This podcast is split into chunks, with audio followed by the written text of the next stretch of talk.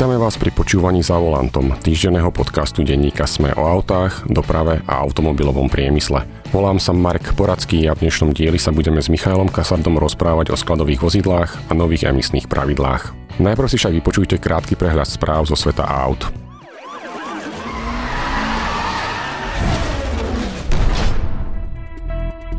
Škoda Rapid skončí, nástupca bude väčší a luxusnejší. Česká automobilka vystaví na autosalóne v Paríži koncept Vision RS, ktorý naznačí podobu nástupcu Rapidu. Najšportovejšia verzia bude plug-in hybrid. 1,5 litrový štvorvalec so 150 koňmi je skombinovaný so 102 koňovým elektromotorom.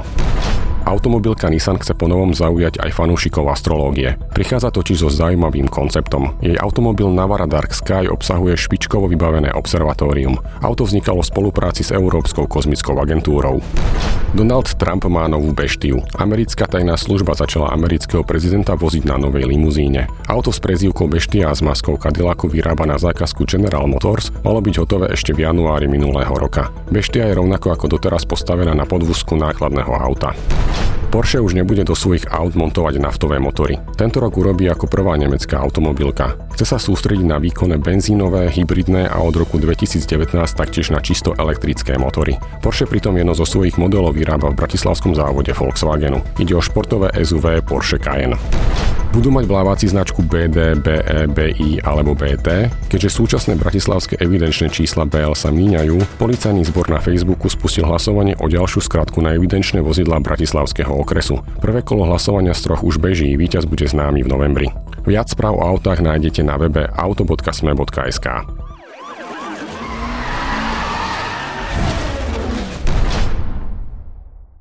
August je zvyčajne mesiac, v ktorom sa predáva najmenej aut počas kalendárneho roka. Tohto ročný august bol však extrémny. Trh s predajom aut medziročne narastol skoro o tretinu, keď sa v Európskej únii počas jedného mesiaca zaregistrovalo viac ako 1,1 milióna aut. Najpravdepodobnejším vysvetlením tohto mimoriadného rastu je spustenie nových emisných pravidiel od začiatku septembra. Špekuluje sa, že niektorí predajcovia aut zaregistrovali auta a umiestnili ich na sklad.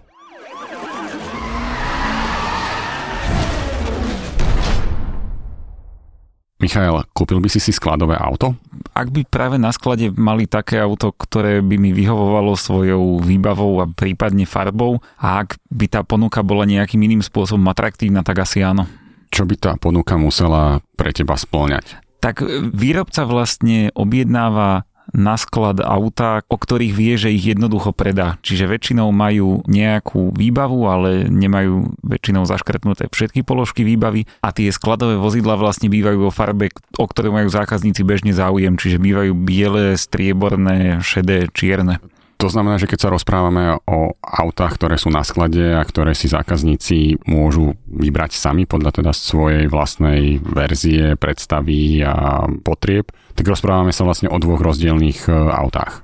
Áno, ty keď sa rozhodneš, že si chceš kúpiť nejaké konkrétne auto, napríklad viem, že máš rád Opel, tak môžeme hovoriť o Opli, tak príde, že si chceš kúpiť novú Astru, tak vlastne predajca ti ponúkne, že buď si teda môžeš naozaj objednať auto, aké chceš, s tým rizikom, že to môže trvať aj niekoľko mesiacov, alebo ti ponúkne, že môžeš si vlastne vybrať niečo, čo má ten predajca k dispozícii na sklade, buď to priamo u seba, alebo u nejakého iného predajcu na Slovensku, alebo na nejakom väčšom sklade niekde v Európe. Ty si spomenul, že predajca mi ponúkne uh, to skladové auto. Prečo? Alebo akú on má motiváciu, že mi chce predať to skladové auto? Tých dôvodov je niekoľko. Jeden je ten, že čuduj sa svete aj pri takých veciach, ako sú auta, sú stále zákazníci, ktorí to auto kupujú v podstate impulzne, alebo teda keď sa rozhodnú, že si chcú kúpiť auto, tak ho chcú mať čo najskôr, nechcú na neho veľmi čakať. Ďalší dôvod je ten, že predajca skrátka chce mať nejaké autá, ktoré môže v prípade potreby ukázať zákazníkovi. Keď sa zákazník rozhodne, že práve také auto sa mu páči, tak mu ho môže rovno odovzdať. Ďalší dôvod je ten, že v prípade, že je po nejakom aute veľký dopyt a fabrika nestíha vyrábať alebo sa objaví nejaký problém s logistikou, tak vlastne ten predajca chce mať stále na sklade aspoň nejaké autá, ktoré vie tým zákazníkom ponúknuť. Ďalší dôvod je ten, že predajca vlastne tým, že si objednáva auta na sklad, ako by naháňal svoje predajné čísla. Prečo ich vlastne naháňa? E, čo ho k tomu motivuje? Predajcovia vlastne majú špecifické systémy ohodnocovania. Pri každom predajcovi to funguje trošku ináč a tie sumy sú zásadne rozdielne, čiže tam nebudeme hovoriť asi o konkrétnych príkladoch, ale vlastne predajca je zvýhodňovaný, ak v jednom mesiaci naplní kvótu na predaj. Teda on chce za mesiac predať možno 30 aut, povedzme nejakého trhu, pretože potom vlastne od importéra, teda tej firmy, ktorá sa stará o to, aby tie auta prichádzali z fabriky k predajcom, dostane nejaký bonus za to, že predá tých 30 aut. No a vlastne ten predajca sa snaží nielen priamo predať auta nejakým zákazníkom, ale do toho balíka tých aut sa mu rátajú aj tie, ktoré si objedná na sklad. Čiže napríklad, keď sa blíži koniec mesiaca alebo nejakého väčšieho obdobia, tak on sa môže rozhodnúť, že si objedná nejaké auta na sklad, aby mal istotu, že splní tú kvótu, alebo aby mal istotu, že splní tú kvótu v nejakom najbližšom mesiaci. No dobre, ale keď ja prídem e, do showroomu a k predajcovi a poviem, že chcem nový Opel Astra v striebornej metalíze s automatickou klímou, s automatickými dverami, chcem elektronické posúvanie sedadiel, tak zvyčajne toto auto nie je na sklade, ale musím si ho objednať. Je to tak, ale predajca ti možno povie, že ak sa uspokojíš s manuálnou klimatizáciou a manuálnym nastavovaním sedadiel, takže ti na neho vie, povedzme, urobiť nejakú dobrú cenu. Čo je dobrá cena? No zaujímavosťou je, že pri autách, a platí to vlastne pri všetkých značkách, je nízka marža na ten základný produkt, na to auto v základnej výbave a potom vysoké maraže na jednotlivé príplatkové výbavy. Teda reálne na príplatkovej výbave, ktorá stojí stovky eur, tak výrobcu pridanie tej veci do výbavy stojí len niekoľko desiatok eur. Predajca ti ponúkne často aj nejakú výbavu zadarmo alebo zimné pneumatiky napríklad zadarmo, pretože 4 zimné pneumatiky majú trhovú hodnotu povedzme 250 eur, ale on ich nakupuje za veľkou obchodnú hodnotu, čiže ten benefit, ktorý ty si ceníš na 250 eur, tak jeho reálne vyjde možno na, ja neviem, polovicu alebo dve tretiny. Čiže tvoj benefit ho stojí menej ako to, za čo ho ty vnímaš. A vlastne podobné je to pri týchto skladových autách, že možno ti ponúkne nejakú malú zľavu alebo nejaké presne príslušenstvo, ako je napríklad e, zimné pneumatiky alebo nejakú doplnkovú výbavu, gumové koberce podobne alebo niečo také. Rozhodujú sa vôbec zákazníci impulzívne? Ako ten zákazník vlastne myslí, keď si príde do showroomu a on má predstavu o komplet automatickom aute a zrazu odíde za strov, ktorá je v základnej výbave a možno tam dostal 4 e, zimné pneumatiky. Je to veľmi individuálne. Počul som aj príbehy zo Slovenska od jednej luxusnej značky, ktorej predajcovia údajne hovoria, že v minulosti naozaj tí zákazníci mali veľmi špecifické požiadavky na to, ako to auto bude vyzerať a čo bude obsahovať, čím bude vybavené ale vraj sa im čoraz častejšie stáva, že k ním príde nejaký veľmi bohatý zákazník a proste sa opýta, že čo máte teraz na sklade, že chcem odísť na nejakom novom aute. Čiže naozaj tí zákazníci sú rôzni a vlastne vie v záujme tej automobilky obslúžiť všetkých, pretože ak sa náhodou stane, že na tom sklade toho zákazníka nič neosloví, tak si možno pôjde rovnako dobre impulzívne kúpiť niečo ku konkurentovi. Len napriek tomu ty veľmi často komunikuješ s importérmi, tak toto je jeden z príkladov, ktorý si spomenul. Sú aj nejaké ďalšie príklady, kde teda zákazník napríklad prišiel, že chce auto zo skladu a odišiel napríklad s plne automatizovaným alebo automatickým autom? Tak pri tých skladovkách je to vždy riziko, že v tom aute dostaneš niečo iné, než si pôvodne zamýšľal a ak nie si naozaj vyslovene vyberavý, že potrebuješ napríklad najmodernejšie asistenčné systémy alebo panoramatické strešné okno, tak si myslím, že ti tí predajcovia väčšinou vedia vyhovieť. Zaujímavosťou je to, že v niektorých automobilkách, a teda hovorím, je to rôzne naprieč trhom, si tú výbavu vieš objednať veľmi špecificky, teda, že si vieš naozaj vybrať jednotlivé položky a tam je to s tými skladovými autami trošku náročnejšie, lebo teda je možné, že ak chceš nejakú zvláštnu kombináciu výbavy, takže taká proste na tom sklade nebude, ale napríklad korejské alebo japonské značky majú často len 3 stupne výbavy, teda základnú, strednú a tú najlepšiu a že tam vlastne aj tak veľmi nemáš ako vymýšľať. To znamená, že keď chcem veľmi špecifické auto, respektíve auto na mieru, tak mám ísť k inej značke, napríklad k nemeckej alebo francúzskej, ako ku korejskej alebo japonskej? Áno. Ďalšia možnosť je tá, že keď prídeš k nejakej značke, tak oni ti povedia, že majú pre teba k dispozícii nejaký akčný model, teda oni vedia, že ktoré prvky výbavy si slovenskí zákazníci objednávajú najčastejšie a skrátka majú na sklade auto, ktoré má presne tie prvky, ktoré zákazníci chcú a, a preto ich naobjednávali na sklad. Aké sú tie prvky, že čo si slovenskí zákazníci alebo zákazníci na Slovensku objednávajú najčastejšie? Podľa mňa to budú tie základné alebo jednoduché veci, ako sú presne ako si spomínal, automatická klimatizácia, elektrické ovládanie všetkých okien, v poslednej dobe to býva aj nejaké múdrejšie rádio, teda väčšinou aspoň také, ku ktorému si vieš pripojiť telefón cez Bluetooth alebo cez USB pripojenie. Centrálne zamykanie napríklad je už dnes podľa mňa samozrejmosť, takže podľa mňa toto sú také tie základné veci. Sú slovenskí zákazníci vyberaví v porovnaní s českými, maďarskými, nemeckými napríklad? Vraj áno, sú to špeciálne e, údaje od e, jedného importéra, ktorý vlastne zastupuje predajcov aj v Česku aj na Slovensku, ktorý tvrdí, že českí zákazníci sa oveľa skôr s tou výbavou uskromnia a teda vyberajú si autá, ktoré sú jednoduchšie vybavené a že ten Slovák si skôr povie, že keď už chce nejaké auto, takže už ho naozaj chce v plnej výbave alebo v čo najlepšej výbave to znamená, že radšej si na to auto počká.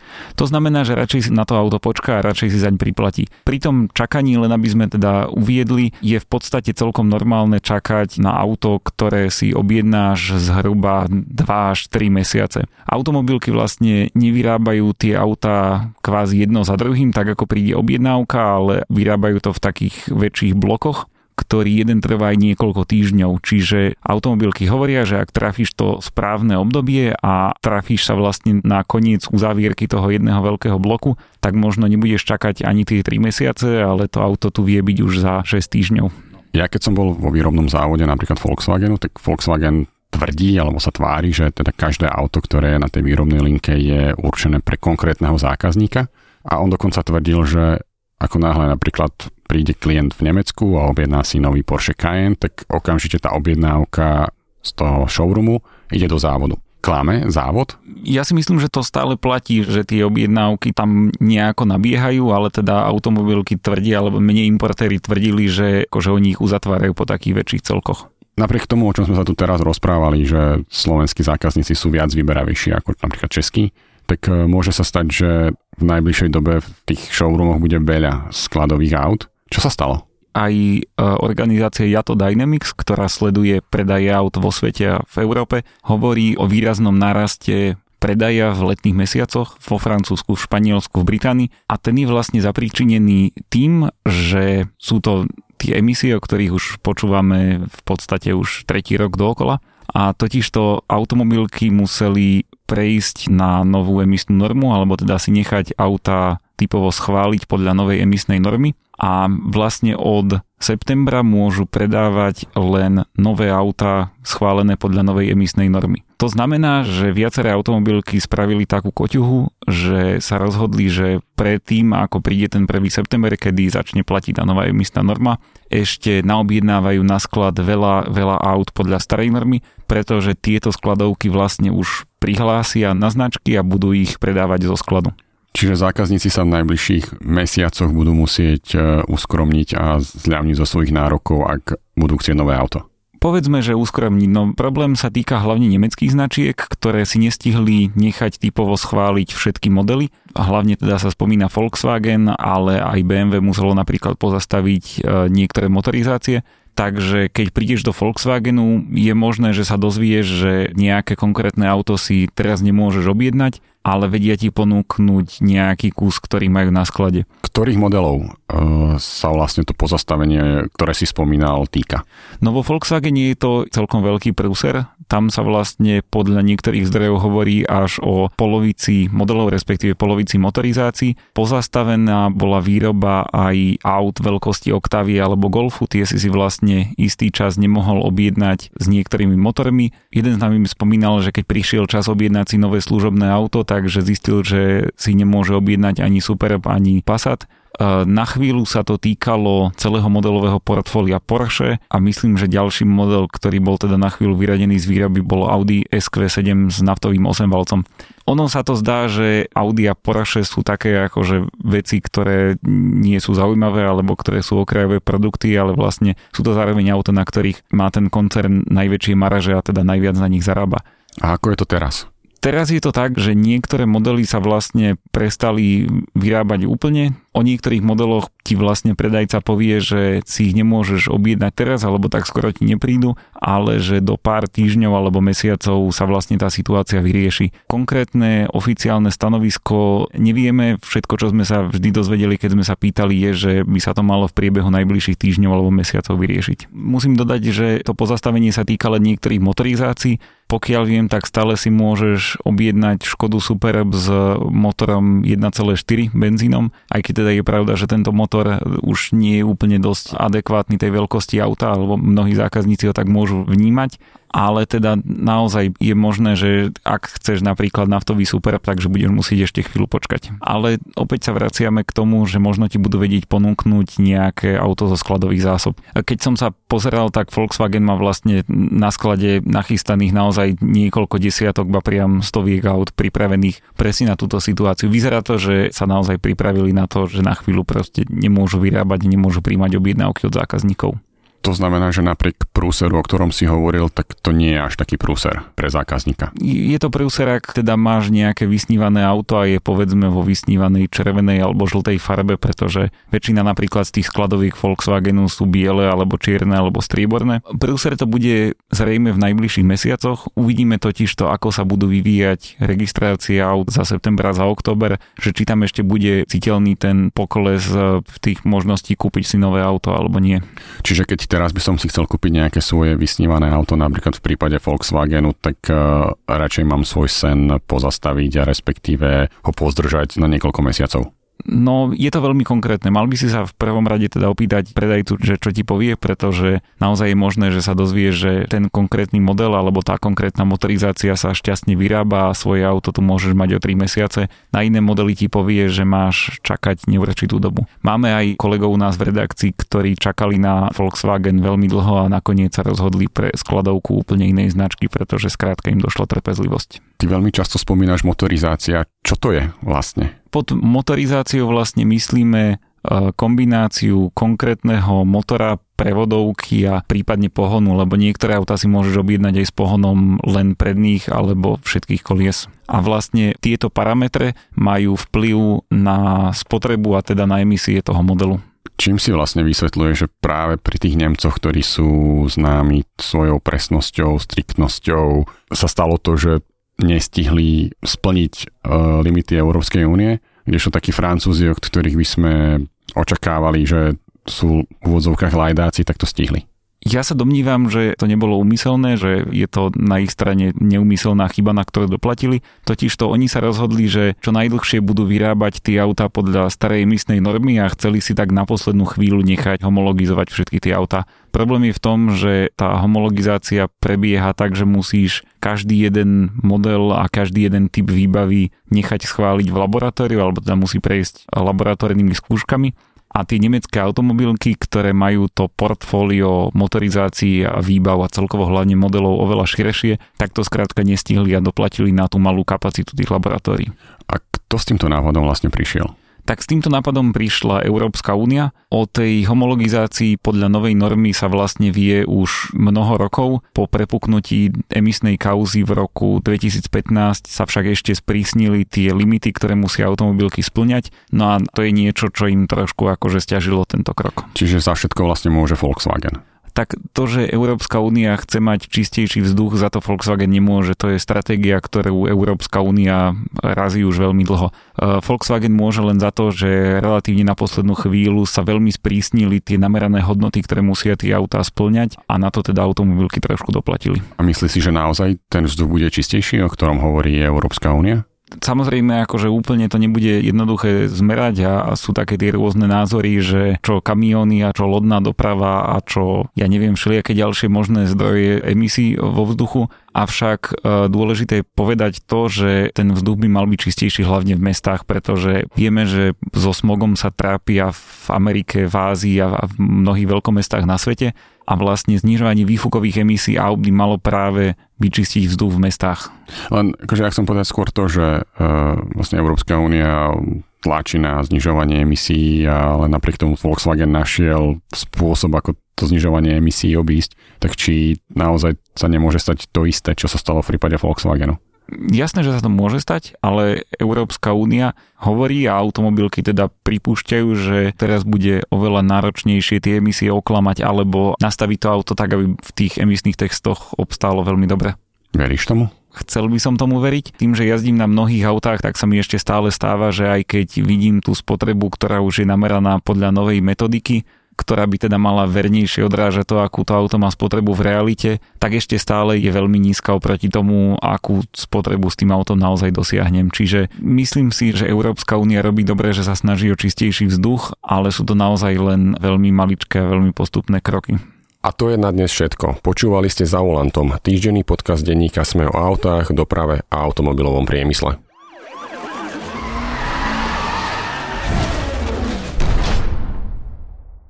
Podcast za volantom vychádza každý týždeň v piatok. Prihláste sa na jeho odoberanie vo svojej podcastovej aplikácii na platformách Google Podcasty alebo Apple Podcasty. Všetky diely, ako aj odkazy na témy, o ktorých hovoríme, nájdete na adrese sme.sk lomka za volantom. Ak sa vám podcast páči, môžete ho ohodnotiť. Ak nám chcete poslať pripomienku, môžete sa pridať do podcastového klubu denníka Sme na Facebooku alebo nám napísať e-mail na adresu zavolantom zavináč sme.sk. Ja som Marek Poradský a na výrobe tohto podcastu sa podielali aj Michael Kasarda, Matej Ohrablo, Peter Kalmán a Tomáš Rybár.